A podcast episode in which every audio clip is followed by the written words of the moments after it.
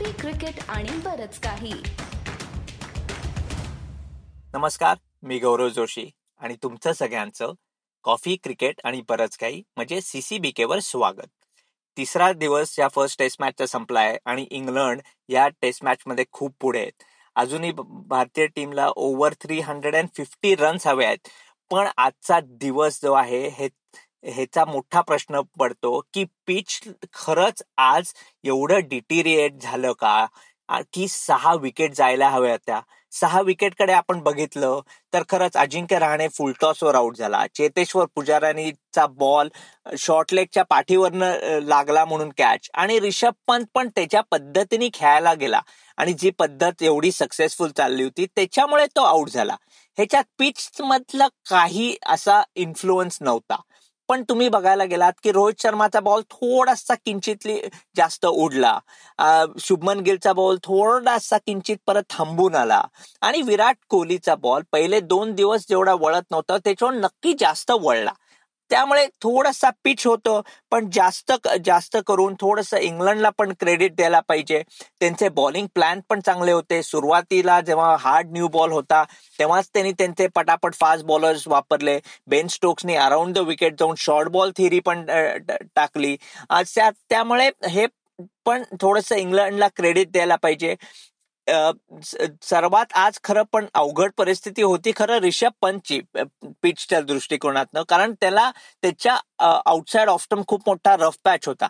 पण काल बेन स्टोक्स म्हणालेला की जेव्हा मला शाबाद नदीम टाकत होता तर फॉरवर्ड तुम्ही त्या रफपासनं डिफेन्स करायला गेला आणि सिली पॉइंटला किंवा कॅच आउट जवळपास इन क्लोज फिल्डर्सना आउट झाला तर त्याचा काय फायदा? त्याच्यापेक्षा मी मारायला गेलो आणि आउट झालो. तरी चालेल. आणि त्याच प्रकारे आज रिषभ पंत खेळत होता. त्यांनी पाच सहा सिक्स मारल्या आणि तो व्यवस्थित खेळत होता. कारण जसं लीचची त्याची लाईन पण जास्त आउटसाइड ऑफस्टम टाकत होता तेव्हा तो त्याचं गार्ड पण बघित बदललं. तो आउटसाइड ऑफस्टम शिफ्ट झाला. आणि नंतर मग एवढ्या सिक्स मारल्यानंतर तो त्याच्याप्रमाणे जसा लीच थोडासा शॉर्ट टाकायला लागला तसं तो बॅकफुटने पण खेळायला लागला. त्यामुळे रिषभ पंतला हे खूप क्रेडिट दिलं पाहिजे. जेव्हा तो आउट झाला तेव्हा मॉडर्न डे कोचेस नेहमी कोण बॅट्समन आउट झाला की विचार करतात की त्याचं माइंडसेट चुकलं होतं का त्याचं एक्झिक्युशन चुकलेलं? तर नक्की रिषभ पंतचं इथे एक्झिक्युशन चुकलेलं. तो जाता जाता पण तसं दाखवत होता हाताने दाखवत होता की हा बॉल त्याला खरं मिड ऑफच्या ओव्हर मारायचा होता. आपण नेमका तो कव्हरच्या वर मारायला गेला आणि आउट झाला. सो पण रिषभ पंतच्या इनिंग्समध्ये खूप एक ती मजा होती. ती पुजारा पण अनलकी होता. स्पिन बॉलिंग कशी खेळायची हे खरंच पुजाराकडनं शिकलं पाहिजे. आणि रिषभ पंतकडनं पण कारण ही मॉडर्न जनरेशन आहे. पण रिषभ पंतच्या विकेटमुळे एक गोष्ट झाली आहे की भारतीय टीमचा जो एक कुठेतरी वाटत होतं ते इंग्लंडच्या जवळ जाऊन पोचतील ते मात्र आता होणार नाही. होऊ शकेल अश्विन आणि वॉशिंग्टन सुंदर बॅटिंग करू शकतात पण त्याला खूप वेळ लागेल. रिषभ पंत असतात तर आज कदाचित अजून पन्नास साठ सत्तर अजून रन झाल्या असत्या. पण रिषभ पंतची विकेट ही खूप महत्वाची होती. डॉम बेस्टला क्रेडिट दिलं पाहिजे. नवीन बॉलर आहे. पण थोडस अजून आज तो जेव्हा दमत होता तेमका रिषभ पंत आउट झाला. त्यामुळे तो टर्निंग पॉइंट आज मॅचचा नक्की होता.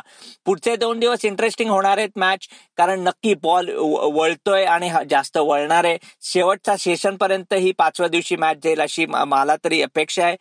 पण पुढल्या चौथ्या दिवसाचे आणि पाचव्या दिवसाचे रिपोर्ट पण आमचे सीसीबी के मराठीवर येत राहतील. ते मात्र तुम्ही ऐकत राहा आमच्या पॉडकास्टला सबस्क्राईब करा डाउनलोड करा आणि पुढचे दोन एप एपिसोड डे फोर आणि फाईव्हचे नक्की ऐका. मी आहे Gaurav Joshi C C B K साठी. नमस्कार.